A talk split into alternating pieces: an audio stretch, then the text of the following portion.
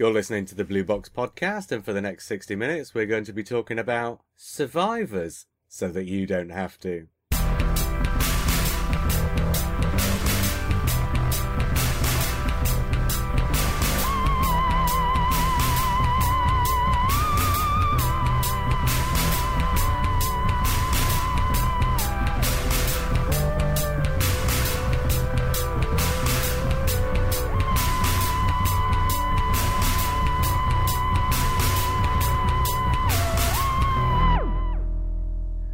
Hi, I'm JR. And yes, you heard that correctly. Tonight we will not be talking about Doctor Who. Except we probably will be talking about Doctor Who. But as well as talking about Doctor Who, we are also, as promised way back in our post apocalypse podcast, we are also going to be talking about survivors, thanks to the fact that Big Finish have got the rights to uh, develop and continue the Survivors television series from 1975. And on tonight's show, I've got, well, at the moment, two, and hopefully by the end of the podcast, three of the authors of those stories for Big Finish. so, um, well, my two guests that I've got at the moment, uh, would you like to introduce yourselves? Hello, yes, I'm Matt Fitton. And, And- uh, oh, sorry, Sorry, go go on. on. and I'm Andrew Smith. and you have both written um, one of the episodes of the Big Finish Survivors stories. We'll That's come right. back to that. We'll come back to that a little later in the podcast because, first of all, we have got uh, an edition of Knox Box to, uh, in fact, the penultimate edition of Knox Box to uh, go through. So, uh, Matt, Andrew, would you like to help me sing the jingle so that we can go into Knox Box? Absolutely. Go on then, yeah. Are you ready for this, Matt? Yeah. Okay. Here we go. On three, two, one. Three, two, one. Knox Knox Box. okay, it's week 14 of Knox Box. Uh, written by Grant Knock, who is rewatching the Steven Moffat era so that we don't have to. And he says uh, about the Crimson Horror, easily the best episode of Series 7 so far. And Hooray. Gatiss is and Gatiss is best since The Unquiet Dead. Although I do think the greatest strength of this lies with the direction rather than the story itself. I love the whole flashback sequence and the Paternoster gang are great too. See, I think they should be called Menagerie à Trois, but that's really not caught on. Uh, But you have dropped you have dropped it in every uh, mention of the program, though, haven't you? I do. I try. I'm trying, but I've nobody, been catching up. Yeah. nobody else is using it. It's embarrassing. Still, uh, you know, they're coming back in the next series, so maybe I can maybe I can uh, write a preview for the series for Starburst so that they can. Uh... Anyway, hmm. Nightmare in Silver. Grant says, "I know it's crap. You know it's crap. The story is crap. The supporting cast are crap, and the dialogue is crap." The young girl is one of the most unlikable characters ever. I really feel for Matt Smith, especially in those chess sequences.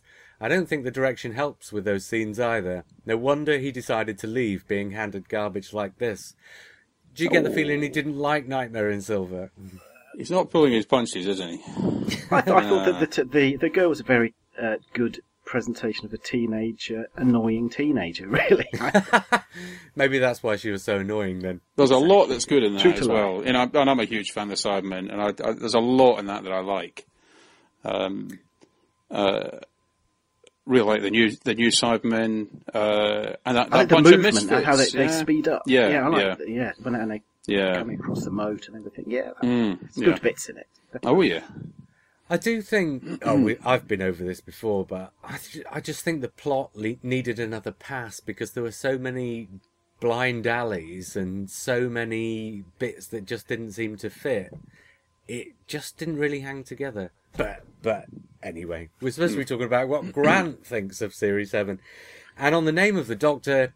He says, Well, that wasn't as good as I remembered. It ties up the Impossible Girl storyline, sets up the anniversary special and the Christmas special, but still left me a bit empty.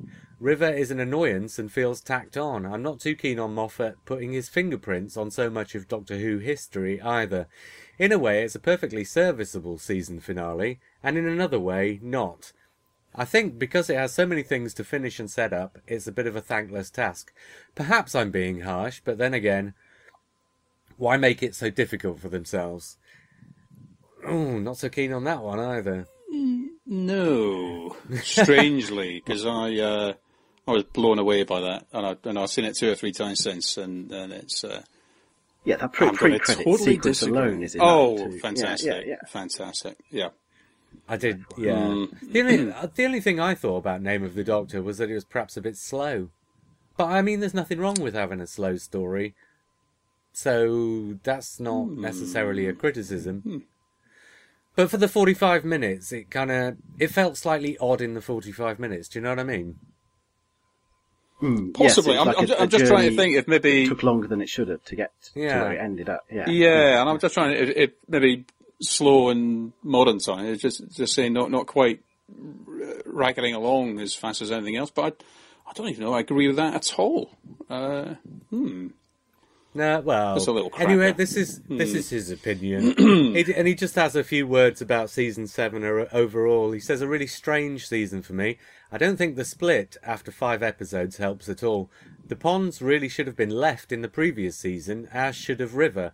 All the Doctor Who name stuff becomes very tiresome. There are no real top-notch stories at all for me. The Crimson Horror is my favourite. Everything feels like it's just treading water a little bit, and I include Matt Smith in that. I don't know if it's the ominous cloud of the 50th on the horizon, which means that Moffat knows he has to nail that, so perhaps he keeps his powder dry. And that was week 14 of Knox Box, and I've got to say that was the most downbeat one so far. Sorry to inflict that on you guys. Everyone has an opinion. Yeah. even though it may be wrong. Okay, so we sh- mm. we shall sing our way back out of it. Are you ready? On Oh, yes. Three, three, two, one. Box Knox. I I really I really should feel embarrassed about putting my special guests through something like that. yes, you should. But I can. But uh, if I don't get you to do it, I can't blackmail you with it afterwards. So what are you going to do? Dorney knew Matt. this was going to happen. That's why he's not here right now. Yeah. Oh yes, he's going to miss it. I might get him to sing it, and then. Oh, please do. it. Edit Please, please, yeah. please. Yeah. I'll tell you, I, actually, I insist. Well, you'll be here hopefully, so we'll persuade him to sing again, it. yeah. Yeah, and then I'll edit him in afterwards. Matt, a question hmm. for you, Yes. unrelated to survivors. Oh yes. Do you remember what the very first Doctor Who story you ever saw was? I can remember my the first image I've got Yeah. is a giant spider on Sarah Jane's back. That's what I sort of kind of remember as my first Doctor Who image. But as in sitting down remembering the plot, I think it's sort of roundabout sort of Planet of Evil that it gets um, coherent for me. but my, yeah, so I, I'm a child of the seventies, so s- sort of mid seventies onwards is when I, it, it all becomes really vivid and memorable. So Yeah. uh, yeah, Leela and uh, K9 and the Romanas were my time. More or less the same as mine. Andrew, when you were on before, I don't think I asked you this either. No, But I, do you do, I remem- don't think we did discuss it. No. No. So go on. Do you remember your first? I go back to black and white. My first, the first story I can definitely point at and say I remember that story is the Web of Fear. So when that uh, Yeti in the Underground is a strong, Wow. strong memory for me. So when that became available last year, that was uh, that was astounding. So it had an extra level of uh, interest for me. It may be that um, uh, I, I've got strong memories of the Cybermen from the Patrick Troughton era, so it may be that I remember earlier stories, Tomb of Cybermen or, or whatever, uh, or the Wheel in Space, but um, uh, yeah, Yeti in the Underground, my my first my first uh, definite memory of a definite story. You do Hmm. tend to get that, don't you? Where you, I mean, similarly to Matt, I kind of vaguely remember the sea devils emerging out of the Mm-hmm. water, but my first sort of proper story wouldn't be until much later. I think Planet of the Daleks is the first time I kind of. I've said this on the podcast before, but the first time I can actually remember not just the images, but also some of the story as well. I've had the, I've had the very odd experience of people telling me that Full Circle is the first memory. uh, including Simon Guerrier. Uh, S- Simon interviewed me for a thing last year. For the, uh, uh, we went at a dinner and uh, I mean we're mates. We went at dinner and he interviewed me for his uh, his blog, and he mentioned to me in that his first memory of Doctor Who is K9 and the Doctor in the marsh, waiting for the marshman to come up. And uh, like, blimey, that makes me feel old. it really does. Didn't realise he was such a young Oh, chap. Oh dear, but yeah, yeah, he is, yeah. That's, But that's um, great that, that well. does age you. Know. It's it. Well, it is to think. You know, well, well, to think there's someone for whom, you know, for me it's Yeti in the Underground. For someone else, it's it's Tom Baker and K9 in the Marsh. Whoa, yeah. Those scenes at the in that first episode of Full Circle were so well done. It, that felt because the Yeah. first two stories of that series, uh, Leisure Hive and Meglos, were a bit odd. Now, I I, say? I know you're not a fan of season 18. I, I, No, I've, I've picked up on this, but I've got to say I rewatched Leisure, Leisure Hive recently, and I was blown away. But I, I just saw it in a. Uh, I, I'd always found it difficult because it was part of that series that, that that I contributed to. It's always difficult to be objective about it, and I yeah, and I liked it, and I, I thought it was a very different uh, style of serial. But I watched it again recently. Yeah, I think I don't know whether it's the, the age, Hmm. the age that I was there. It's like you feel like it's a little bit more grown up, and you so you feel it's a little bit more for you. And the idea of the I love the Foamasi, the idea of them, Oh, the whole yeah, sort of yeah. gambling empire, and Yeah, so well made. But but yeah, and I, I lucked out completely on Full Circle. You know, Peter Grimwade and Max Samett as well, who's the uh, film cameraman, did a Oh, yeah. fantastic job. Yeah, yeah. You know, when we do season 18, Andrew, I think you'll be surprised that I'll have a lot more positive things to say about it than you'd probably expect me to. Well, we'll see. well, maybe we can have you back again for that. But before we do, uh, the reason I was asking the question about your memories of Doctor Who is because I was trying to gauge whether you'd remember Survivors as well. well, I do. Matt, yeah. you, the first series of Survivors would have been not long after you were watching Planet of the Spiders, and I guessed that you were probably too young to stay up and watch it. it was probably beyond my bedtime. yes. Yeah. It's funny enough that I do remember bits of the later series. I remember definitely um, the character Paul, uh, Chris Tranchell's character, Yeah. as being one of my favourite. I, I sort of really vividly remember his appearance and his attitude, and I remember liking him. But whether that was that must have been probably into series the the the, the, the later series, yeah, the Yeah. second series, obviously, yeah. Uh, so I kind of remember bits of that, but really, yeah, I, I don't I don't remember seeing the first one, the first set of stories, the first time around, until um, I watched them in DVD on, on in preparation for, uh, for for looking at the audios. Oh, that's really interesting. We'll come back to that in a minute Mm. because I was going to bring that up. Um, I'm a bit like you. I kind of vaguely have memories of the series as it went out. In fact, the one scene I really remember is from series three, which is the dog in the, uh, and they go into the water to escape from the dog. And I always assumed, I, I my parents were obviously fairly liberal about things like this, and they let me stay up to watch Survivors. I don't know why. It got me. It got me hooked. That's what got me hooked, Andrew, on the whole sort of post-apocalypse thing. yeah, yeah. But I really, I really remember this scene with the water and the dog, and they go to escape the dog by going into the water. So I always assumed that whatever the apocalypse was, it was rabies, and these people had found hmm. some antidote to rabies, and that's how they'd survived. Hmm. That's Yeah, funny. it's funny that, that these um oh, because uh, I mean into the late seventies and early eighties there were a slew of these sort of post-apocalyptic or, or kind of doom-watchy style Yeah. series. I remember there wasn't there was one- a thing called the Mad Death, wasn't there, which was about Oh, that's the rabies fabulous. That was a, outbreak. yeah, three part Yeah. uh, thriller. Yeah. I remember that, and of course you've got things like Threads as well going on at the time. So it's yeah, it all, all helped shaped us into the people we are. And the BFI are about to release another one on DVD, a children's one. The title of which escapes me, so I don't know why I've brought this up. Oh, I would say links in the show notes, but there won't be any show notes.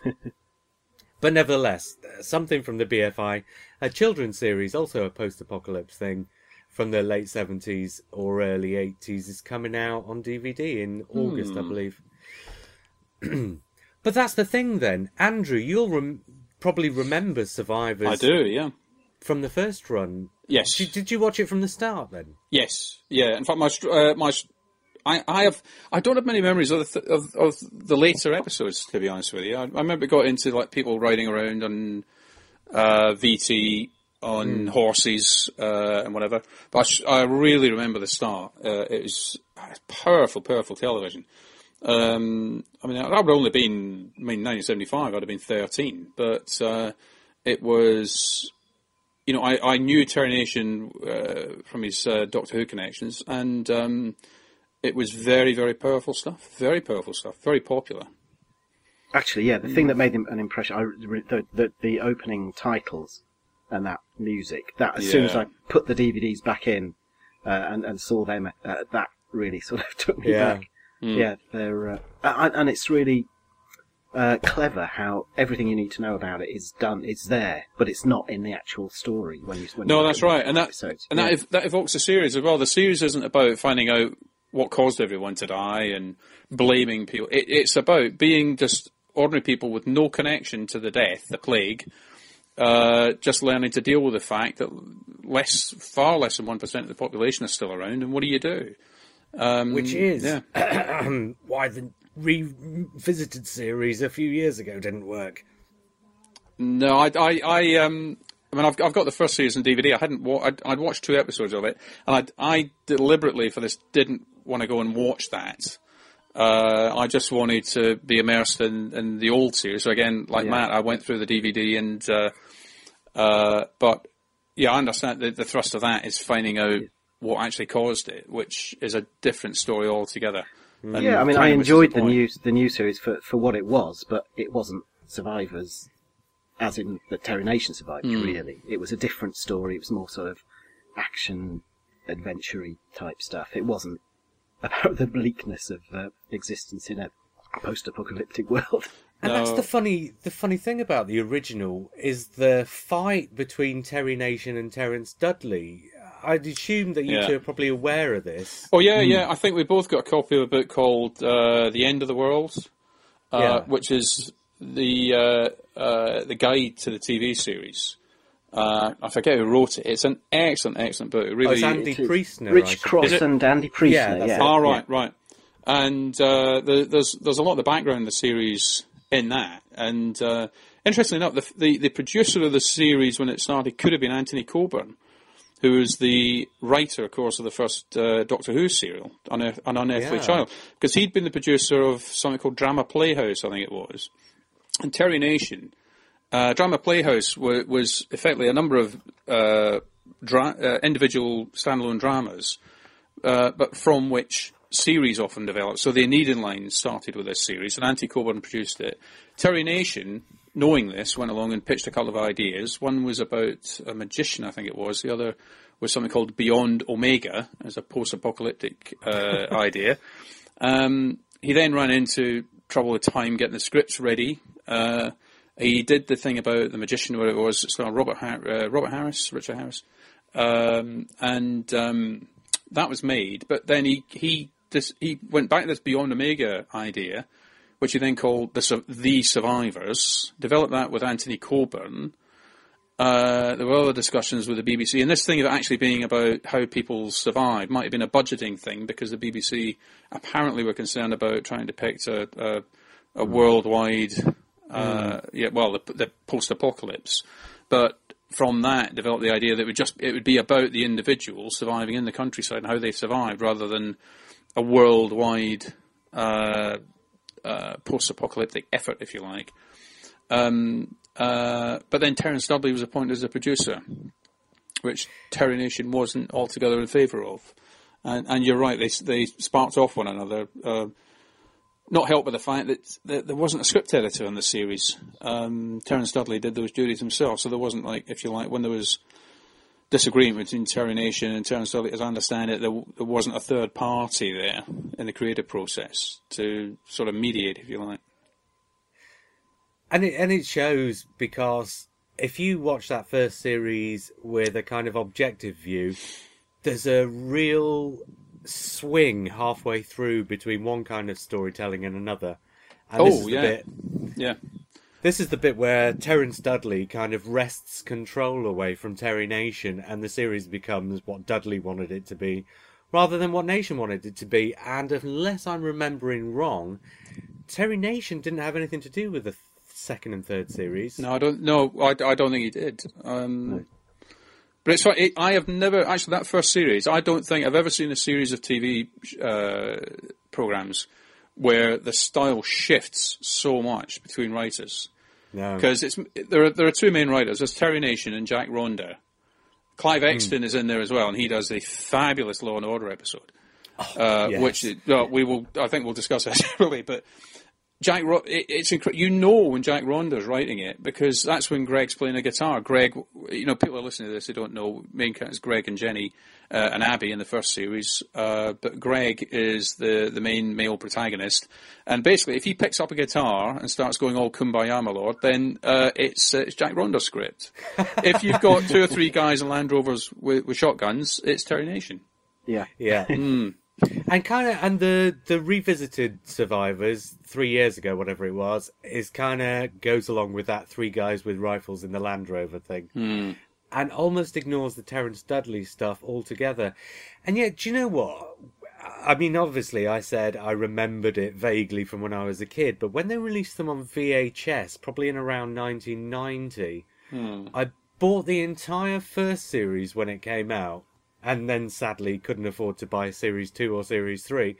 But for years and years, every year on my birthday in October, I would sit down and over the course of about three or four days, I would watch that entire first series. And I did that Ah. every single Wow. year. Yeah, so I'm It's good stuff, though, isn't it? It's really good stuff. Oh, it is. That Um, the yeah. first episode is just incredible. I mean, Mm. if you think about at the time a, a serial drama as such that was being it, it was produced almost as a, a play for the day in each week. Like as as you said, you, it's contributed partly by the fact you were getting these different writers in, but you you'd almost tackle a different subject from a different angle each week, and uh, Mm. it just happened that first week is the end of the world, and your setup there is so fantastic with um, Abby Grant and her husband, and y- you get thrown the curveball of, of the guy who appears to be the lead character Yeah. pegging it halfway through. Yeah, you you don't know Yeah. who's those those Yeah. early ones. You don't know who's going to survive. Um, uh, you know, it's survivors, but you know, you think it's probably going to be the husband, but it, uh, Hmm. but it's not. You know, um, yeah. And the other thing as well is you don't know of all the characters that you meet in the sort of first half dozen episodes, you know they're getting a gang together. But you don't know which ones are going to be the ones who join the gang, as it were, the group, Yeah. and which ones are going to. And you know, when you first meet Talfryn Thomas in, in I think oh, episode Tom two, Price, yeah, yeah, you just don't have any clue that he's going to be a regular member of the cast. Hmm. For but you know, by the time you get to the sort of middle of the first series, This is It- actually this is this is one of the, the points that Terry Nation Terry, Terry Dudley actually disagreed with. Ter, Terry Nation liked the idea of it being uh, uh, uh, the characters being in motion and always on the move, and he didn't like the idea of them all sort of coming together and settling down in one place, which eventually they did. Um, and so you do have initially this thing of yes, these individuals. So Tom Price, the Talfryn Thomas character, who's uh, the um, uh, the tramp in the parlance of the day, um, uh, going off and doing his own thing, while you know Jenny and Abby and Greg sort of coalesce together and are travelling in their car for a while. And Abby's looking for her son Peter, which is a and, and that's a huge thing. Um, uh, that eventually, I mean, re- re- revives again at the end of the series, but she almost gives up on looking for him about two I mean, that sort of drives that drives the story through the first half of the series, doesn't it? Until Yeah, there's yeah. a there's a point when she she absolutely sort of decides this is I've got to give up hope at this point, and we've got to actually start building for the future. And that's when, yeah, you then shift to that single location. They moved into the Grange, this great big house, and they start to look at uh, trying to sort of look after themselves, provide for themselves, and fortify themselves against Yeah. these people who sort of come and go. And it's only yeah, it's only at the very end that Yeah. that that so when it once that search has been abandoned, that suddenly there's this glimmer of hope Uh, again that appears. And, and this might be a, a point to mention where our stories are set in the Big Finish series, which is basically between episodes 12 and 13. So it's a 13 part series. And, um, uh, well, we st- yeah. well, so ac- we actually, no. off- Actually, no. I'm thinking of Yeah. my story, but actually, Yes. no. Yeah. The uh, yeah, Matt's yours is set actually right at the start, isn't it? Yeah, I mean, what we Mm. do with with um, the Big Finish set of stories is absolutely go back to that Terry Nation series set Mm. in the mid seventies, and we retell the story of that global pandemic outbreak again, uh, sort of along the pa- a parallel timeline to the first few episodes of the TV series. So, Mm. where on TV you're restricted to you're restricted by budgets to how much of a global epidemic you can show. On audio, we can sort of drop in on like uh, London Airport, Heathrow Airport. We can drop in on a university. We drop in on town centre and sit and hear the effects of the outbreak as it as it as it happens in the first couple of episodes, and then we move forward in time and have um, Greg and Jenny appear from from the TV series in our episodes as well as as Andrew says, hmm. sort of a bit further down the line time wise. Hmm. So, Matt, you were given the job of starting this off. Yours is the first story of the four in the first series that it's coming out. The new characters, then, I, I'm assuming that you had to kind of take the sort of what Terry Nation laid down as the apocalypse, as it were, and bring some new characters. Were the new characters your creations, or were they ones that were kind of imposed on you, or were they ones that you sort of, the four of you got together and developed by committee? Um, well, we've got to give some creative credit to David Richardson, who sort of got this project off the ground. And I think the initial group of, of or a couple of the characters were his brainchild. Then um, I think I added one or two. Um, Andrew and Johnny and John all came up with other additions. So you, you've got sort of a different, a, a, a, a mix of people sort of coming and going through the four stories. And again, as on TV, you're not sure who's going to be the survivors and who, who's Yeah. uh, going to make it all the way through. Um, but I think David initially came up with um, uh, Daniel Connor, who's our sort of he's kind of sort of an, an everyman journalist character, and uh, his work colleagues at a, local newspaper. Um, there's uh, Louise Jameson's character Jackie, who is um, sort of a, a mother of a, a, a family figure who uh, who joins the group. Um, that yeah, and, and we've got yeah a great a great mix of actors in there at the beginning, and uh, it was quite fun taking them all along their separate journeys and uh, seeing how far they would travel along there. Well, one of the one of the main things about the TV series, and you know, the decision to move it into the countryside wasn't just a logical one in terms of the story, but also a logical one in terms of the production. Because, Absolutely. Yeah. Hmm. but without though, I, I mean, one of the main things about the TV series is the stark imagery of these Yeah. people in this sort of vast countryside where they, they're the only survivors. But adapting it for audio must have presented a wholly Yeah, new challenge. particularly in that first episode, because the, the thing that's set up on TV is that in, in any given group of people, generally people who survive don't know each other, so you're left with a single person wandering around on their own, which doesn't make great audio, has No. to be said.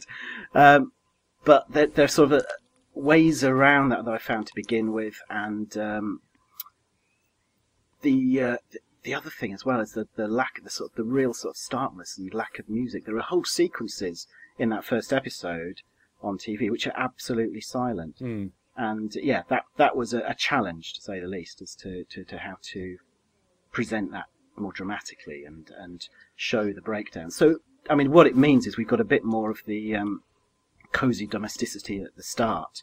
We're really sort of establishing these people among the surroundings, among the people that they do live with. So you start, kind of start in normality, and uh, by the end of that of my first episode, ninety nine percent of the world is dead. It's like the grimmest ever episode of The Archers. It's uh, yeah, the way I describe it usually. Now you've just mentioned music. One of the sort of famous things about the TV version, there's no incidental music. The only music you've got is the main theme. Uh, Now, obviously on audio, you're talking about a different kind of a thing. But is there music on the audio version with Big Finish? I at the minute I haven't yet heard the final edits. Oh, Um, really? Nick Nick Briggs has done the music, but what that Ah. actually means, I don't know as yet. so I guess we'll uh, find out. yeah, David David uh, assures me it sounds fantastic. So uh, Yeah, we. Yeah, I'm- I'm looking forward to David, hearing it myself. David and Ken Yeah. Bentley and I were talking about it. I know when we were recording mine in November, and uh, that yeah, there was an idea of kind of keeping true true to the series, but going forward with and the various ideas. And, mm. and I I don't know which way it's gone because that was very much you know early days, but I can't wait to hear what they've done. It's interesting. The thing about no incidental music, I thought was a you know a, a deliberate decision at the time, but Pennant Roberts, who's one of the directors in the series, has said that actually they edited it in a day and did the dub in four hours, and basically there wasn't time to do incidental music. It was just the nature of the way this particular program was made. You know, Wow. they, they effectively established communities out in this, these places where they filmed, and they kept it very tight because of the nature of um, what they'd have called outside broadcast recording at the time. They they couldn't af- really afford on a regular basis to have split locations. They had to have everything fairly close because it all had to be hardwired. Nothing was recorded in camera. Um, yeah, I was surprised reading about yeah. the production how, how quickly it was all turned around. Actually, Yeah. from the, the Yeah, first yeah. recording to the, to the yeah. Yeah.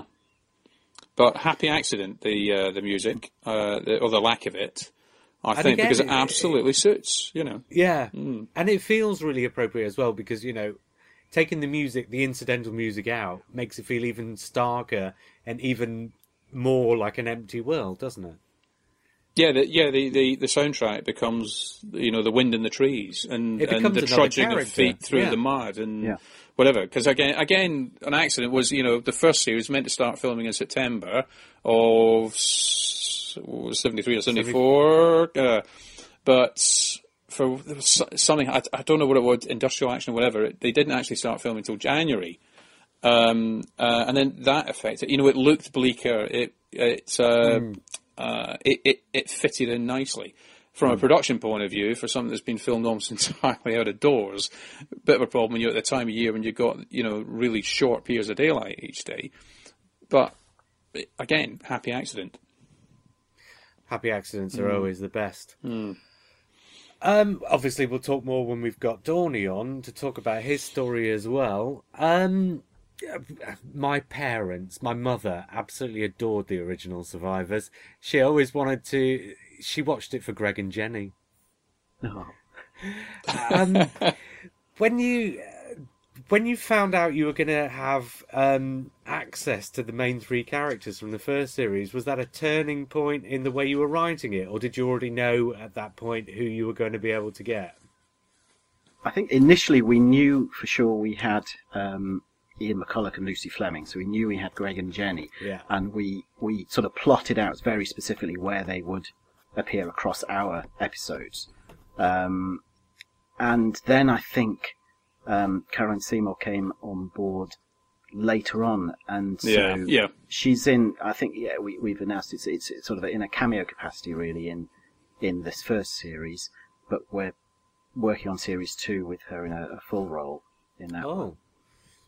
Oh, I'm excited about that. Yeah, yeah. She was a late addition. I mean, she wasn't on board when I when I came on board, and then I, I I got this lovely email from from David saying, actually, can, yeah, can you write something wi- uh, for Abby because um, Callan's on board, and um, yeah, nice, nice to do. was it difficult going back to Survivor? I mean, you two must be fairly used to writing Doctor Who for audio. Yeah, Was it di- was it difficult going off and doing Survivors, or or or maybe did you find it easier? Uh, I'll, I'll say for think myself. it It, sorry, Matt. On you go. On you go. Oh, so um, for me, it's uh, it's much more because it's set in the real world. Apart from apart from the fact of a global apocalypse, it's very much set in the real world. Yeah. Um, which I mean, Doctor Who is heightened, and what I, I try in my Doctor Who's is to make the characters react and act as real as possible, even within the sci-fi context. With in Survivors, that sci-fi context is a little more believable. It's a bit little more, bit more closer to reality, and uh, you're restricted by a bit being a period setting and very much the mores as well as the technology and and uh, uh, what, what whatever customs and and uh, availability of of, of uh, technology Yeah, was yeah. around at the time. Um, but it, it was, yeah, it, it's very much just taking ordinary people, writing them as real as possible, but in an absolutely extraordinary situation, sort of pushing them to the limits, which I always like to do, to do with the Doctor Who's anyway. Uh, so it was a different challenge, and it's it's kind of because I, I do some countermeasures as well, so that's kind of a bit more real world than Doctor Who. It's more Quatermassy and very much in the 60s period. So it's it, it to me it was a little bit more towards the countermeasures way of thinking than the Doctor Who way of thinking, but more real world as well. I'd say. I've always thought. Sorry, I'll, I'll come back to you in a second. Ad. I was just going to Yeah. say, I've always thought the the idea of writing a brand new Doctor Who would fill me with absolute dread because you have a completely empty piece of paper. Whereas at least with something like Survivors or Countermeasures, you've got not just the characters but a decent idea of the setting and the limits. You know the the limits that you can go to. Uh, but Andrew, you were going to say. No, I was going to say, I, I, I, admit, when I was asked to do this, I, mean, I, I was, I was rubbing my hands uh, at the prospect of doing something. Again, it's connected with the real world.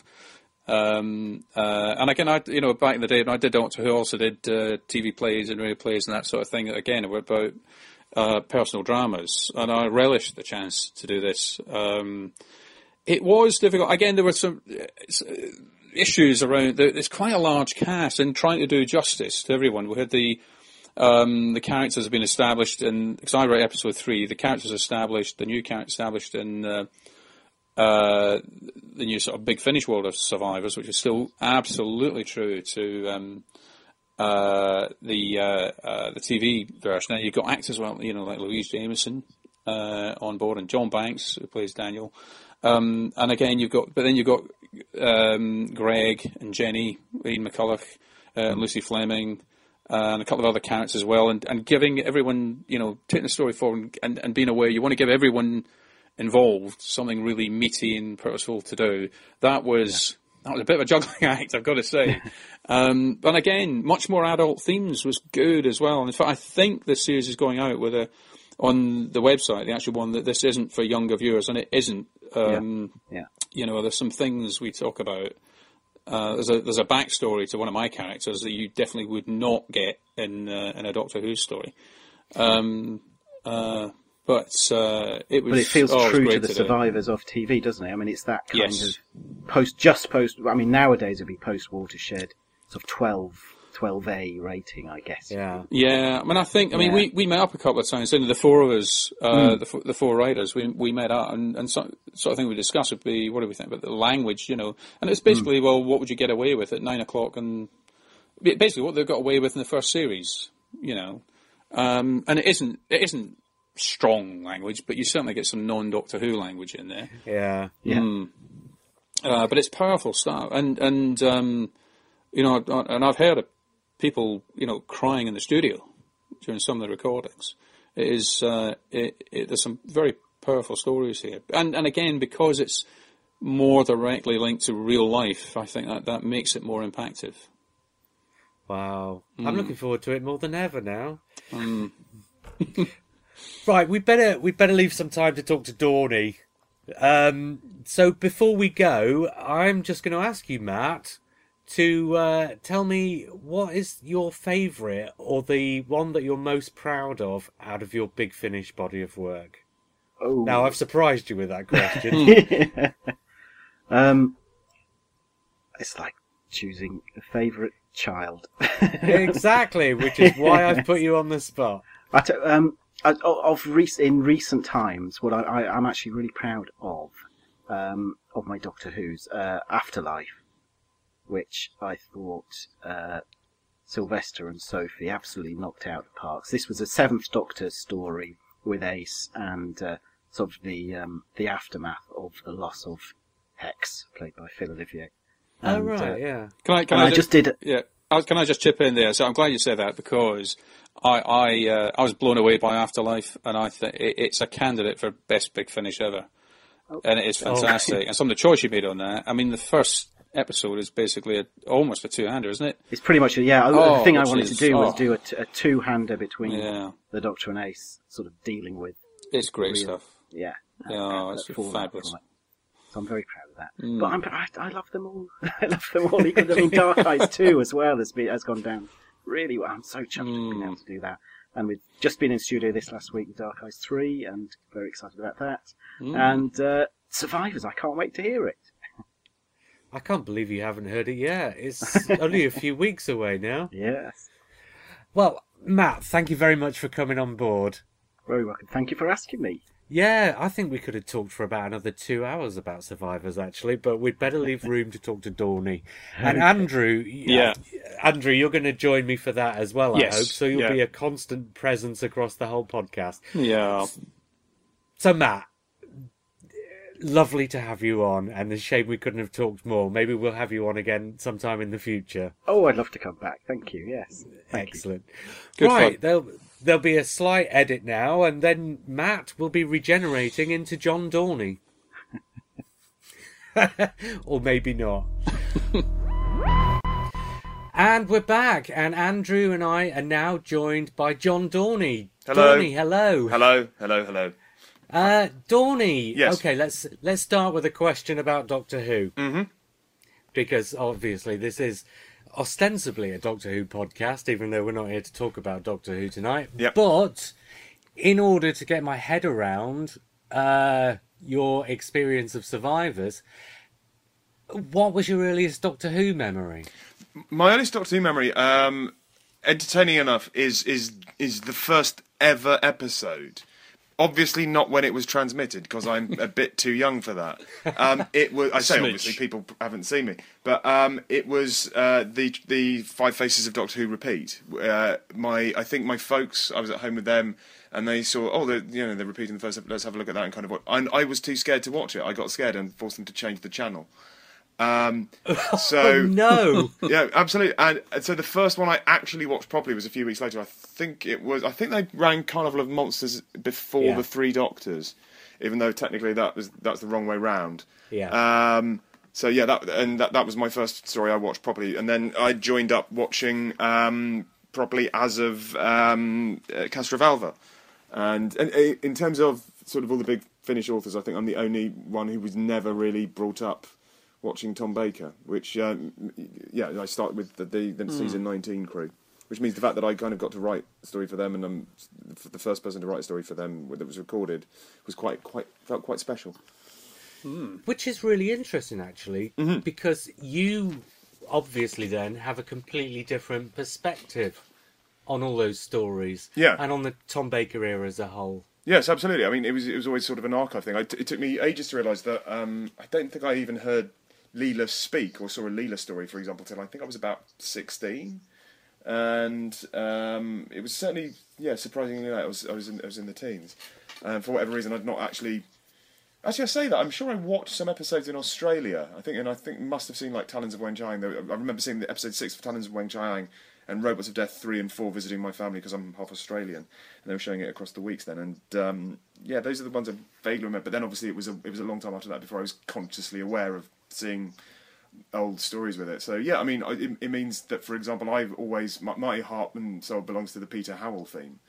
Uh, the theme in a way that I that a lot of people consider that to be you know Heresy. Exactly, but I just uh, it- it's the one that gets me more excited than the others, and um, and you know, and, and I think in a way it kind of means that I've got sort of quite a nice sort of um, wide-ranging taste in my Doctor because uh, it, it, I can I can appreciate that you know lots of things before and after. So you know, it, it's it's it's a good period to have grown up watching it in. I think I really love all of them actually. I think the Peter Davison era it stands up remarkably well for the vast majority of it. There are you know one or two in there that I'm less keen on, but that's just the way it goes really. Did you do you find then that you have a better appreciation for? Do you think the ones before you became a regular viewer? Mm-hmm. Uh, we lost Andrew for a second there. Have we got Andrew back? Yeah, I, I dropped you. You, uh, I, I dropped out there just for two or three minutes. I'm back with you.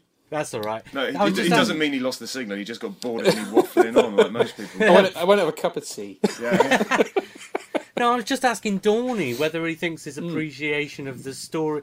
You know, because there's a certain thing where if you get into something halfway through, the Hmm. ones from before have a kind of magical quality, like they're some kind of sort of almost mystical thing from before your time. yeah. Do, do you find Yeah. that at all? That the Um, earlier.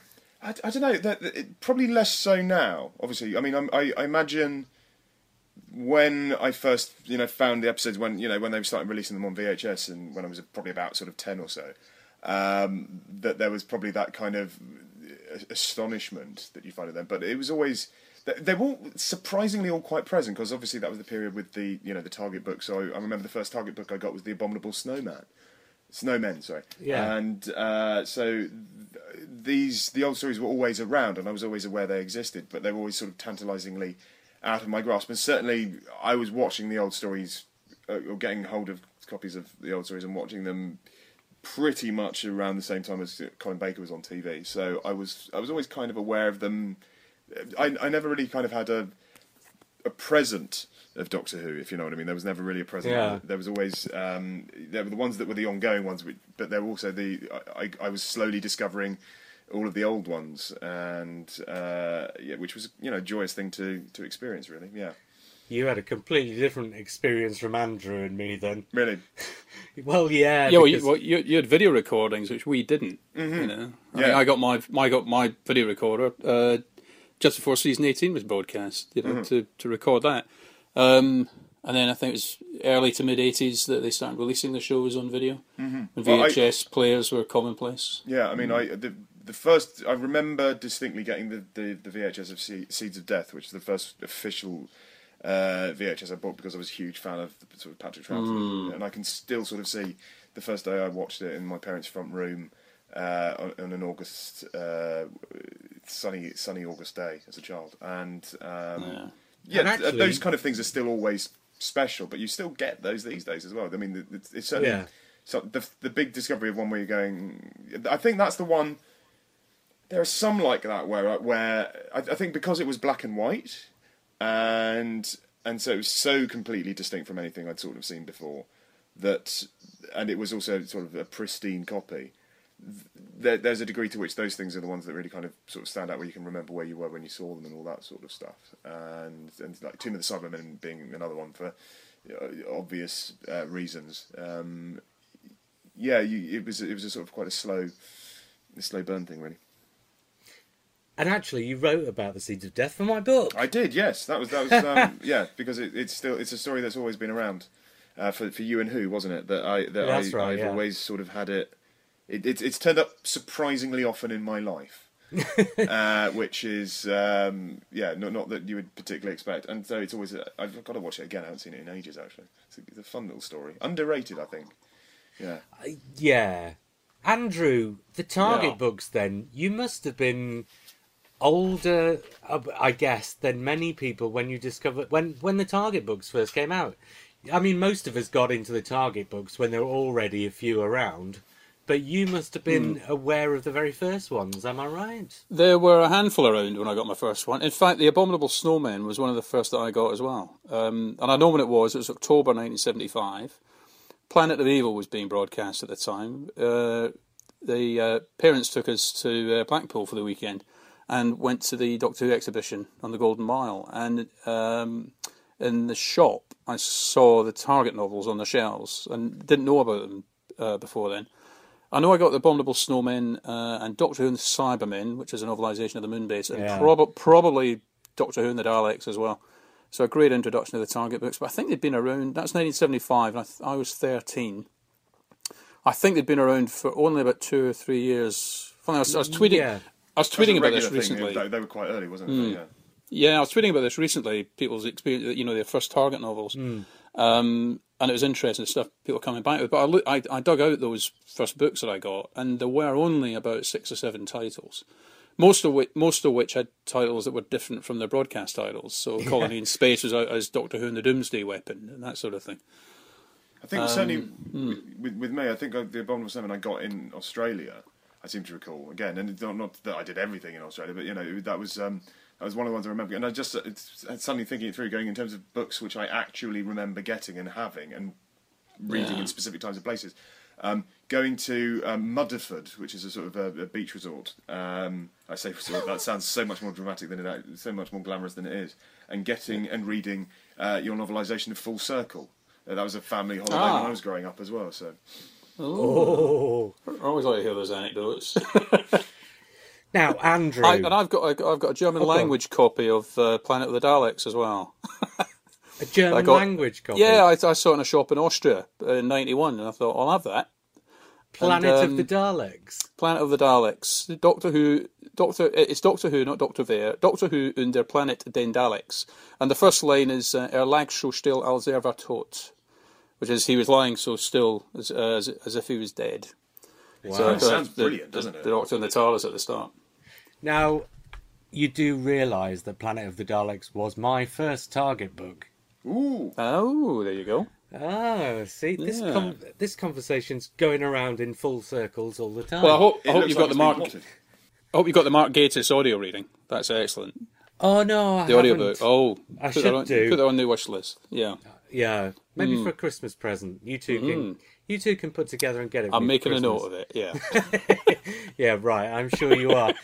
Andrew, at the end Yeah. of the recording of the first half of this podcast, you might have thought you got away with it, but you Go didn't. right. I, when we had Matt on, I asked him what was his proudest or or his favourite Big Finish audio that he'd written, and I didn't Hmm. ask you, and I'm asking you now. oh. And I'm not talking about which Um, was your favourite of Matt's. I'm talking about which is your favourite of your own. Oh no, I, I get that. Oh, I don't know. Frost and Tarrants turned out really well. Um, uh, helped greatly by by John as well and by David. Um, Oh, that was yeah. I see we that's- got yeah of of the one again Brood of Eris. I was really pleased with that. That was my first monthly range that came out in February this year. The the Brood of Eris, and I was I was just really pleased. that- currently listening to that one as well. That was, three episodes in. Ah, it's um, yeah. I tried to. It's funny. It's my first one. I thought you know, it's the first one for the monthly range. I won't do well with it, but I, I, there, were some things that were kind of tricky to uh, narratively to get right in terms of having partly having characters who are really nasty at the beginning, and you have to have some sympathy for them at the end, and you you know just struggled getting the beats right for that. But and I really wasn't sure until I heard it. I thought I'd got it right, and I think I did. I'm really pleased with that. Of the scripts I've done, it's not come out yet. But again, John, the script editor on it, I think Domain of the Voord is one I'm Oh looking yeah, forward that's really to. good. I was really pleased with that. I, I, I, I remember finishing the first draft with a smile on my face, and uh, that doesn't always happen. But um, and again, the, just listening to it in the studio with uh, William Russell, Carole Ann Ford, uh, and our guest cast. Uh, yeah, I'm looking forward to that. Yeah, it's a But, terrific um, that one. So yeah. Yeah, and and survi- and survivors. I'm really looking forward to hearing what's been done Oh yeah. uh, with it since the uh, since the studio recording. But the ones that are out so far, I'd probably plump for the first Sontarans. Um, uh, yeah, I was really pleased with that, and uh, pleased with the reception it got as well. Oh, I'll say I, I, that's one of the one. That's one of the titles that comes up most often amongst our listeners. I think. Oh, But Dorney, you're Yes. not going to get away with it either. I've Oh. given you about 90 seconds warning, and now you're going to tell me which is your favourite of your Big Finish dramas. Um, mm, well, you kind of have different favourites for all manner of different reasons. Uh, is that the thing? So obviously, uh, the first one I ever did, Echoes of Grey. That's that I'm very chuffed with that because it was a lovely one to work on. Um, the the first one that actually came out was Solitaire, so that's obviously got a place in my heart as well. Um, I, I, I think the one I enjoy most in terms of the one I just that makes me smile the most is probably the Foe from the Future, actually, um, which is sort Oh. of everything I wanted it to be. It's it's I wanted to write Doctor Who the movie and write the sort of the biggest story I could possibly imagine, and I think it really sort of pulls that off. And I think that kind of joy of That's- taking the sort of Robert Banks Stewart stuff and Yeah. and and playing with it and and developing it and you know he sent me a really nice email um, saying nice things about it as well which was uh, extremely nice to, to Cool. hear. um apart from How that much? sorry How much script did you have to go on with that? Because that is the one that was adapted from the story that Yeah, Banks um, Stewart. it, it's an interesting one because uh, the it, it, you can almost see because because uh, the way I tend to talk about it is that episode one is quite heavily him and episode six is in, pretty much entirely me. And if you view it as a sort of gradi- gradiated curve or arc, I don't know. what, I'm not sure what I mean. But if you the, if you view the journey between that as getting like veering from me to him, that's sort of the way it works. Because episode one in storyline form is about three full pages, quite heavily detailed scene breakdown which I largely stuck to. I think I added one scene and added one sort of character called Charlotte from the Village, who Louise Brealey played, who just for somebody for the Doctor to be able to talk to and various characters to talk to, and and then the second episode is a little bit shorter and a little bit less detail, and I have to play with that a bit more and do a bit more things with it. Episode three, getting a little bit more me, a little bit less him, and then sort of by the time you get to episode five, uh, where he, I, I, think even in the interview he talked about it in Doctor Who magazine, he said that he could re- he could recognise himself in episodes one to three of the storyline, mm. but not in, in four and five. And that was the sort of feeling I got. I thought four and five are the ones where he's kind of just slightly run out of ideas, and that's why there isn't even an episode six at all. Yeah, uh, oh, really? Um, yeah, it, I don't mean in the bad ways run out of ideas. He's kind of just like having to kind of go through it. He's got this other job calling him, and it's it's sort of running out of steam in that sort of way that we all get if we're trying to sort of go through the plot. And you're going, I'll come up with how to finish it later. And so yeah. I think episode five mm. largely is pretty much just a page, which the plot of the entire episode is largely the Doctor builds a gun, it doesn't work. That's episode five, and it, it, I kind of kept along with that. I mean, various things, even in the episodes where, but as I said, episode five is quite heavily changed from the original synopsis. But even a lot of things I was quite keen on doing was every character, every named character who dies in the original synopsis. Uh, dies in even if the storyline has changed, they die in almost exactly the same plot po- point in the storyline, and in kind of the same way, in ba- all but the same way. So um, I think uh, Dan Starkey has a character called um, uh, Osin who gets eaten by the Pantoflagellant at the beginning of episode five, albeit in a completely different place. But he does get they both get eaten at the top of episode five. Uh, Camilla Powler's character gets killed off at the end of episode five. Sp- this is spoiling. You're spoiling things for people now, yeah. yeah but um, and, and, one of the other things I did in there was I, you know, change the sex of a few characters. That remote because I was, I was thinking I'm Pennant Roberts, I can do that. Um, but yeah, that was pretty much what I had. Um, in, in, terms of sort of stuff that if, if, that's coming up in terms of sort of favourites, I've got the, I, the, one I've just written. Uh, there, there's one that's coming out in a couple of months called Iterations of I, which I'm very proud of, which is the Adric one. Again, it's lovely to have been involved in that. And mm and the one I've just written that is literally just finished recording, uh, I think about Tuesday last week, uh, of a couple of sessions, which isn't out till June 2016. And I can't really say anything about that one at all, but that one is one of my favourite stories I've ever done, ever. Wow, you'll have to remind us of that in about two years' time when it yep. comes out. Yep, I will. I will be telling everyone. By which time you'll have lots of new favourites. I'm sure, yeah, yeah. Always yeah. your favourite is always the last one you've done a lot of the time. Right, we should talk about survivors. Mm-hmm. Yes. Um, yeah, let's do that. Yeah. Dorney. Yes. When did you first experience survivors? um, survivors. I think it was because I'd um, I I started buying the Blake Seven VHSs on the recommendation of a friend. I'd not really seen Blake Seven before, and I bought Blake Seven. Really got into it, and then obviously at the end of you know the fifty-two episodes, you just went right. Well, I've done that.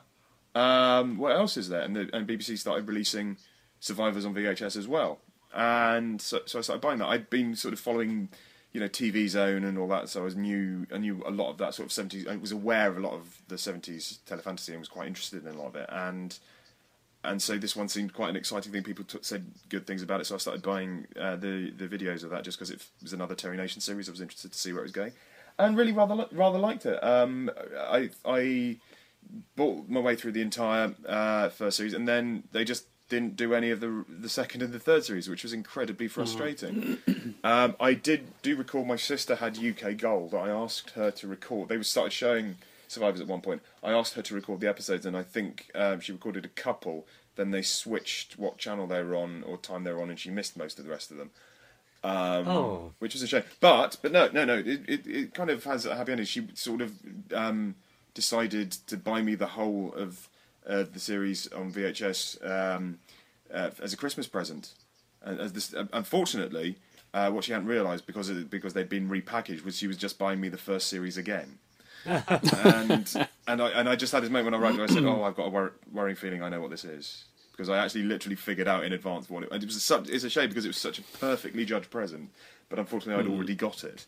Um, oh, I knew exactly why she. And, you know, it's one. Of, but um, yeah, so that was when I sort of first became aware of it, and only in like the last few years I've been able to sort of buy the DVDs and catch up and watch the rest of it. Um, it it's a it's a great show. Um, I I think um, so kind of unusual and striking and just uh, rich that um, yeah I, I, I kind of instantly sort of really rather loved it. Yeah. It, uh, there are we were talking about this last time. We just mentioned in passing, really, that there were so many sort of post-apocalypse type things mm-hmm. around in the '60s and '70s. But Survivors, partly because of this obvious fight that took place between Terry Nation and Terence Dudley, mm-hmm. where Terry Nation obviously wanted to do the classic sort of, you know, lots of fighting, lots of infighting between the groups. Terry Nation obviously wanted to go down that route, whereas Terence Dudley obviously was thinking the good life, Yeah. basically.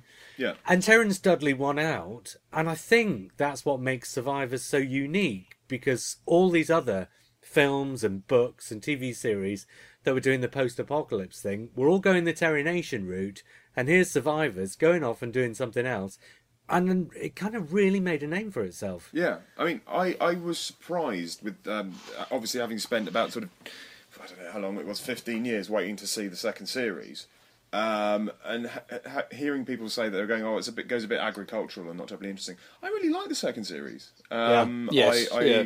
I, I thought it, was, it wasn't particularly quite that at all. You know, it's it's got some surprising moments of brutality that match any of the sort of the, the huge levels of darkness um, that you that you find in in series uh, in series one. So you know the the, the priest getting sort of uh, well, I, I don't particularly want to say it, but the, the yeah, the, Yeah, the end yeah. of the priest storyline in season two is quite so is, is a moment where you go, wow, that that and it just happens very quickly. Uh, that it, it's it's got a very odd and unusual little tone. But so certainly seeing the second series and, and it's working my way through the third at the moment, there's that I think it's got a huge amount of depth, and it's um, yeah, I, I, I yeah, I, I, I like that sort of tone of it. You really miss Ian McCulloch in the third series. I'm sure, I'm sure you do, um, because he's obviously been such a sort of strong, hefty presence there. Um, uh, but we've got him, we've got him back. I would say as well. I mean, having said all that, I would say actually, I, you know, I think it's the Terry Nation episodes actually that really set it up and gripped people's Yeah. attention and had the Absolutely, drama. I, s- yeah. I said last time that when Jack Ronder, who was the other main writer, was writing on it, it all went. Uh, you know, if if Greg was playing the guitar, that's almost certainly a Jack Ronder episode. It all goes a bit kumbaya, as I say. But uh, uh, you know, the, I think the Terry Nation approach was more action censored. But then I and Ian, think Mc, Ian McCulloch himself, he wrote uh, three scripts for the series, I think, Yeah. which were all again pretty much of that type as well. yeah, I think that's Mm. the kind of thing. The, the reason it works is that you have that mix, so you can have Yeah. an episode Mm. that is a bit more kind of, oh, we've got a sniper attacking us, and then you can have an episode which is all about sort of proper emotional problems of people within the community. And, and and sort of asking questions about it. So I don't think you'd want it to be, you know, um, Blake Seven of the Stone Age. Really, it, as as, as it gives it. uh, It's nice that it uses the series. The series allows itself to have the variety.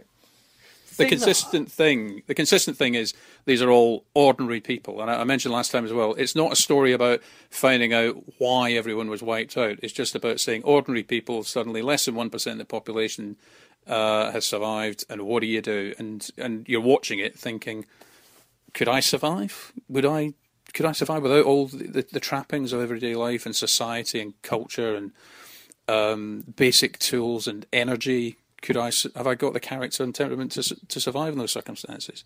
And you They're see, yeah, and you see ordinary people taking extraordinary decisions and not always getting them right. Yeah, Absolutely, Yeah, absolutely. You often get them. I thought I was rewatching. I, I don't want to say too. 'cause Again, I want people to watch these um, uh, as well as listen to the series.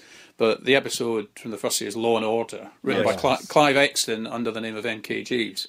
I rewatched it today. It's about the fourth time I watched it, and it's it's powerful, powerful It's, stuff. I, I've Um, said to several people that I think that is genuinely a mm. contender for the greatest episode of any TV series ever. I, I think it's Couldn't certainly argue a that. contender. Oh yes. Hmm. Uh, well, you know, I've obviously seen it about a dozen times, given how many times I watched that first series. You know, the Hmm. thing is about when I used to rewatch that first series every year, I used to really look forward to them getting to the Grange, so Yeah, that they would yeah. have a base to work from. And then, hmm. and you're right. And then thereafter is the Terry Nation episodes that you look forward to the most. But I quite like the Terence Dudley thing of having the base and having that sort of family atmosphere. And just like any other family, they're not all happy with each other. They don't all get along, but they've been thrown together by circumstance. Now, with the family, the circumstance is you're all related, but hmm. with survivors, the circumstance is that you've all survived. So you've been thrown together, and you've just got to make the best of it. And you get some characters that you've got to know very well, who suddenly aren't alive at the end of the episode. You- and you you never know. You never know who's going to make it through to the end of the episode. Well, talking of brutal, that first episode of the second series was pretty brutal. Yeah. Yeah, it, it, it's, That was um, down to some uh, cast changes as well, I think, wasn't it? That's right. Yeah. Yeah, yeah. but that that's kind of its its its biggest. Um, that, that that's using that to your advantage because obviously you'll end up having cast changes, and it's great if you go if you go well. Let's let's use that to actually do something dramatic and powerful rather than uh, than just having somebody quietly vanish off in the in the ether. Really, Yeah. And of course, the big thing about the second series was they lost they lost the Grange, so they had to shift locations. To uh, anybody listening who doesn't know Survivors, you've got to buy all this stuff. The box set from the BBC of the three series must be fairly reasonably priced by now. I'm so literally. just I- Yeah. You know what? I was just thinking. Oh, I'm, I'm going to nip onto Amazon as we you know just see how Yeah. much it's currently going for. You know, not you know other other web stores uh, do exist. So, yeah, yeah. So, Dorney, what was the experience like of writing the story? Because you've written uh, story four in the Yes, series I of have. four, um, which is Esther. It's called Esther. Um, uh, and I, I don't particularly want to tell anyone why. Um, Okay, that's um, fair enough. Andrew knows exactly why it's called Esther, but you Yeah. know, it, it, it was. Um, uh, yeah, I more more so than almost any other series. It was the, is the that we've done. Uh, it kind of felt very important to just wait and see what everybody else had done before me, because we had long discussions about it. Um, and discussions of what the overall sort of general themes and arcs of the, the series was going to be. But because it is so heavily character based, uh, it was kind of important before I even started on my storyline to know uh, where the characters had got to because it was entirely. I I, I think it, it's entirely about people uh, reacting in, in human ways to each other and and unless you know where they start, you can't take them where they need to go yeah. and uh, you can't even make a start to get to get the journey. So I I had to wait until we all kind of waited until the previous writer in, in the box set had written their synopsis and then picked up the, that one and go right. How do I how do I bring this to where I need it to be? In particular, with me, it was um, it, it was an interesting one because. Uh, Everyone else had a bit more choice in the matter. I just had to. I knew where I started. I knew where I ended, and largely it was a question of going right, join those dots, and yeah, but especially seeing as it's kind of it, almost uh, a less. I think mine is is is kind of just the sort of the summary in a way of, of the themes of the box set. Really, um, it's kind of tricky to talk about. And the more I'm thinking about, it, I'm going, yeah, does Yeah, that, yeah. It's it's because obviously it is my story is so heavily dependent on what's happened beforehand. Well, here's one question then Yeah. that you'll probably be able to answer. The four stories in the box set. And actually, Andrew, I've just realised we didn't properly talk about yours last time, so I'll ask you about yours in a second. Okay. But the four stories in the box set are they entirely standalone from one another, or do or do the four sort of stories fit together as a kind of a, a, a one story um, altogether, as it were? Yeah, they they fit together. It's it's it's kind of a serial. Yeah, they do Uh, have sort of individual elements, so that each kind of has a sort of, but, but they, it's kind of yeah. I mean, it's not it's not so much a kind of like a, a, a mini series to the degree that say it would it could only be written by sort of one person, like sort of Nick Yeah. writing uh, uh, Dark Eyes One, for example. Uh, but it's they are they are you kind of have to listen to them in a, in a go in one go. I think not one in one one go uh, in order, and yeah, they, they, they. I don't think anyone would really. Certainly, mine and Andrew's and mine would lose all a lot of impact if you hadn't had the previous stories. Yeah, yeah. I'm, I'm, in fact, I, I'm telling any of my friends, my like, I'm gonna. I always give a box set to my my, my, my folks. And Ah, yeah. I think I'm going to say to them, yeah, I know mine's the fourth one. Listen to all of them from the first one onwards, um, just so you've got you understand the story. They are that dependent. Yeah. Right. Which is a good thing. I'm looking forward to that. Andrew, without spoiling too much, then yours is episode three. Episode three, judges. Yeah. Yeah, Well, yeah. judges immediately well, actually, all the titles stand out to me as a fan of Survivors, and I kind of recognise, you know, where you're coming from with the titles. But Judges, which obviously puts me in mind of Law and Order. Uh, yeah, there's there, there's an element running through mine of of um, of uh, Law and Order, not that episode, the episode of Law and Order, but No. you, you know the lack of law, lack of a judicial system, um, approaching it from a, a different angle. One of I'll say one of my characters is a police officer who's survived and is trying to do his bit. Um, uh, what else? Yeah, it's difficult. Okay, without giving too Yeah. But we've not got. we were. I wasn't able to get Johnny Morris, who's written the second episode here, to talk about his because he's just moved house and he's got no internet at the moment. yeah. mm. So his. So he is basically just doing survivors, isn't he? That's what he's doing at the Hmm. moment. Yeah. yeah. he's gone. He's gone native.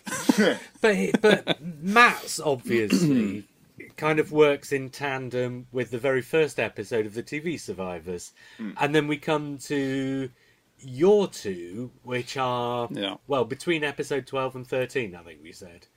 But yeah, that's about- right. And we can see. I mean, it's mentioned in the uh, in the blurb on the Big Finish site that Yeah. back back at the Grange, their food supplies, uh, their basement food supply has been flooded. That happens in episode twelve of the Yeah. TV series. Um, so basically, Greg and Jenny are going out to look look for some new supplies, and they fall in with some other characters. Um, uh, but yeah, it fits. We had we had we had quite a few discussions actually early on about where this these were going to fit Yeah, there was a lot. and it sort of drifted forth. towards uh, you know wh- where it now sits in the uh, the time frame of the series. Does Johnny's fit in there as well, or is his earlier? Because from the synopsis, it looks like his is an earlier one, like Matt's. Yes, yes, Yeah. it is. Um, yeah, Hmm. we, we, it, it's kind of sort of two halves. If you, if, Ah, right, Hmm. gotcha, though they are still. So there's a bit earlier, a bit later. gotcha. Hmm. Yeah, yeah, But actually, going back to the talking about choosing where to fit it into the series, that to me, you know, as a huge fan who knows these stories, that does seem like the most logical place to fit it. Which, You know, which one? between Sorry, episodes, at the end. between or- the, the- your two, between episodes twelve and thirteen. Mm-hmm. That's probably why we finished there because we were looking for where the space was for the story. Really, Yeah. Mm. If you know, um, as you watch that first series, those 13 episodes, you watch the first 12, and it does feel like there's a huge gap before the 13th. Well, mm. Which it is- almost Yeah, it's feels quite a lot like has the happened. thirteenth is mm. almost like the beginning of a second series in a way, isn't it? Yeah, it feels like it. And the weather as well changed in between episodes 12 and 13, so it looks completely different as well. Yeah. What's the weather like in that episode? Is it hmm. sunnier then, or, or colder? Yeah, it's sunnier. It's Oh, good, sunnier. And it's really funny as well, because that's a Terry Nation, and of the Terry Nation episodes, that's the least Terry Nation like. Well, yeah, which is odd. yeah, yeah. Well, he's got to. He's got to do do something out of his own comfort zone every now and then, hasn't he? Hmm. Yeah. And it's like- interesting seeing that Jack Ronder wrote, you know, th- these kind of more good lifey episodes, if you like. Hmm. Um, he also wrote one of the most action-packed two episodes, "The Lights of London," mm. the Oh, of course two-parter he from the did, second yeah. series, which is wonderful stuff, Oh, yeah. Mm. and not fact- not at all good life in, in style. No, and those two Hmm. episodes actually are very much the standout episodes of the entire three series run mm. because they very ostentatiously made a decision to do a two part story that was actually set in the city instead of in the countryside. They don't really feel almost like they're part of the same series. I, I think those two episodes do look and feel like a proper post-apocalyptic story. You know, where you've got streets full of abandoned cars and that sort of thing, and real waste, and people trying to get by in the city because the story is about our characters who are t- tricked really into going into London, t- sending their doctor in. Um, uh, and, and then what falls out of that, but and and you've got the power struggle of the, the groups in London, the few people who remain in there um, uh, it's uh, it's good stuff. And I'm trying to think, was it was it was it made on film as well? Uh, Might have been. I think the outdoor stuff was certainly made on film. Yeah, There's quite a lot of outdoor stuff in that episode as well, if I remember rightly. yeah, yeah. And Roger Lloyd Pack, if I yes, remember rightly. yeah, as the outcast. A very young Yeah. Roger Lloyd Pack. Yeah, Fantastic. I'm just hoping to say enough about it. Just, you know, try not to alienate people listening to this. Think, well, I don't know what they're talking about the episode. Just say, just go out and watch these. They Oh. are. Uh, it's great, gripping, gripping drama. It is. I don't know whether Hmm. I'd recommend it to a Doctor Who fan per se because it is very unlike Doctor Who. But certainly not. Certainly not young Doctor Who fans. No. and I, I might have mentioned this before, but I mean, I think there was a blurb on the Big Finish site that says this isn't for uh, younger listeners. I'm sure. I'm sure I did. Yes, Um, uh, but uh, no, it's it's quite quite adult. I don't think there'll be any kids listening to our podcast though. I, I'd hope to be surprised, but, Hmm. Yeah. but but I wouldn't imagine so. But as, as I was saying, I don't think I'd recommend this to a Doctor Who fan because it's like Doctor Who. But we're all Doctor Who fans, and we're all here talking about survivors. Yeah, I, I think Yeah. it's it's it's for the, it appeals to uh, a similar kind of element, and, and certainly, but I, I think it, it it appeals to anyone who kind of just likes drama in general as well. You kind of it, it's it's got a best of both worlds feel to that, really. I'd say. I mean, I would certainly, I would definitely recommend it. Hmm. Um, I think probably given that the, the gist of that, you know, just so so animated about this, the subject matter and, and the TV series and, and obviously the audio series that we contributed to. Um, so I'd recommend it to anyone who likes, you know, uh, a good story. But uh, yeah, it's quite quite grim and but it will engage you. And I definitely think there's that thing of you know, how would I do in those circumstances? Well, yes, engaging Hmm. is the thing that it most certainly is. Yeah. and it, and you follow the characters through lines, and that will be the uh, true of the audio drama as well as the TV drama, Mm-hmm. and the two will dovetail nicely. I'm guessing. That's I'm the what I'm sure. yeah, I'm sure they will. And there are some points as well about where our characters are on the TV series. There's a couple of lines here and there that you'll pick up on if you know the TV series. You won't miss out on anything if you if you haven't. You know, um, I was just going to just ask a couple that. of little things. Yeah, If you've not seen it on TV, you can still get the audio dramas. So Yeah. anybody who's listening who likes, oh, absolutely. yeah, anybody who's listening who's already who already buys Big Finish would, you know, our recommendation is just go out and get Survivors, and then pick up the TV version afterwards. I mean, in all honesty, it's it's a good drama, regardless. You know, I mean, both the TV series and indeed, I think ours, it, it works. It's a solid, solid piece of drama. If you enjoy, if you enjoy drama, then you know, I I, I, I think you'll like it certainly. I haven't looked then, but Dorney, are you back for the second series next year? Uh, I'm not. No. Um, Oh, that's sad. I don't know if I can actually sort of how much we can say about that. Yeah, I, I kind of know some of the stuff that's happening. It just didn't, for various reasons, didn't work out quite terribly well with the timing. But um, yeah, I, I think there's some interesting stuff happening with that one. Yes. Andrew, are you involved? Uh, no, I'm not. No, I'm Oh. not. But I'm looking forward to it. I'm going to have to have this conversation with a lo- load of entirely new people next year, then, aren't I? Yes, Yeah, I mean, yeah. I, I, I don't think you'll complain about the people you'll be talking to though if you do that. So yeah, it's it's a good set. Oh, excellent. Yeah. I'm glad about that. Mm. Well, guys, this has been fascinating, and I've got to whisper it, but I've really enjoyed talking about survivors instead of Doctor Who for a change. Oh, I, I know, I know, it's lovely, isn't it? Well, it's a Doctor Who podcast, Mm. and it's a survivors episode, so that's my two favourite things Yeah. together in the same Oh, there you go. Um, Dorney, thanks for joining us. My pleasure, my pleasure. Thank you for inviting me. Oh, and I hope it does really well. And Andrew, thank you for helping out on both both ends of the episode as well. No, my my pleasure. Thank you very much indeed.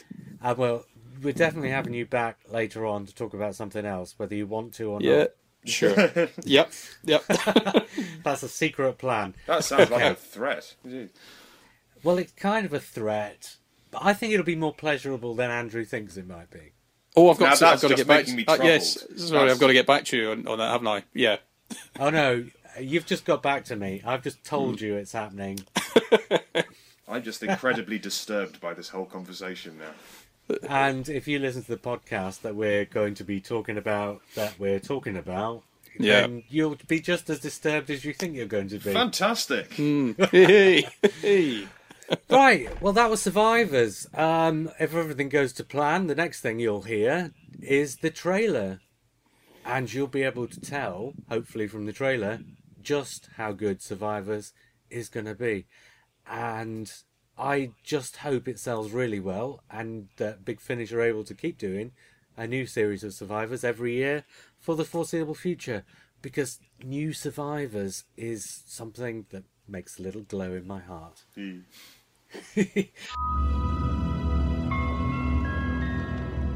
We regret to announce that Parisian Airways Flight 305 to Charles de Gaulle has been cancelled.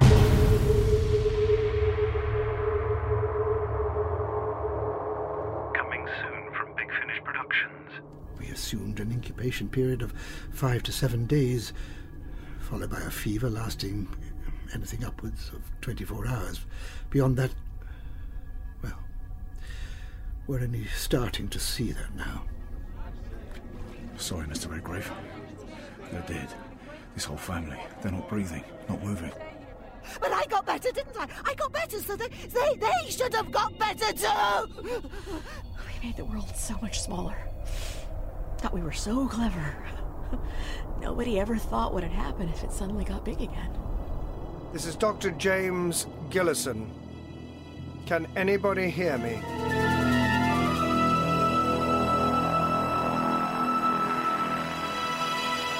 Well, when the plague came, I was in Holland. When I flew back, came down the coast, I saw enough to know that what we've experienced in Britain is likely to be the same across the world. You know what the towns are like. There's disease. I haven't spoken to anyone for days. I'm, I'm Jenny, by the way. Jenny Richards. It's a matter of survival.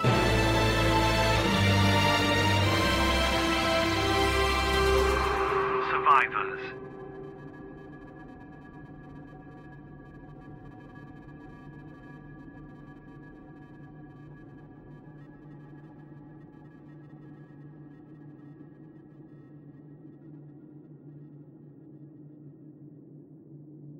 Well, thank you, John. My pleasure. Thank you, Andrew. I think it's going to do well. I hope Yeah. so. All right, thank you. Cheers. And, uh, well, I was JR, and we'll speak again soon.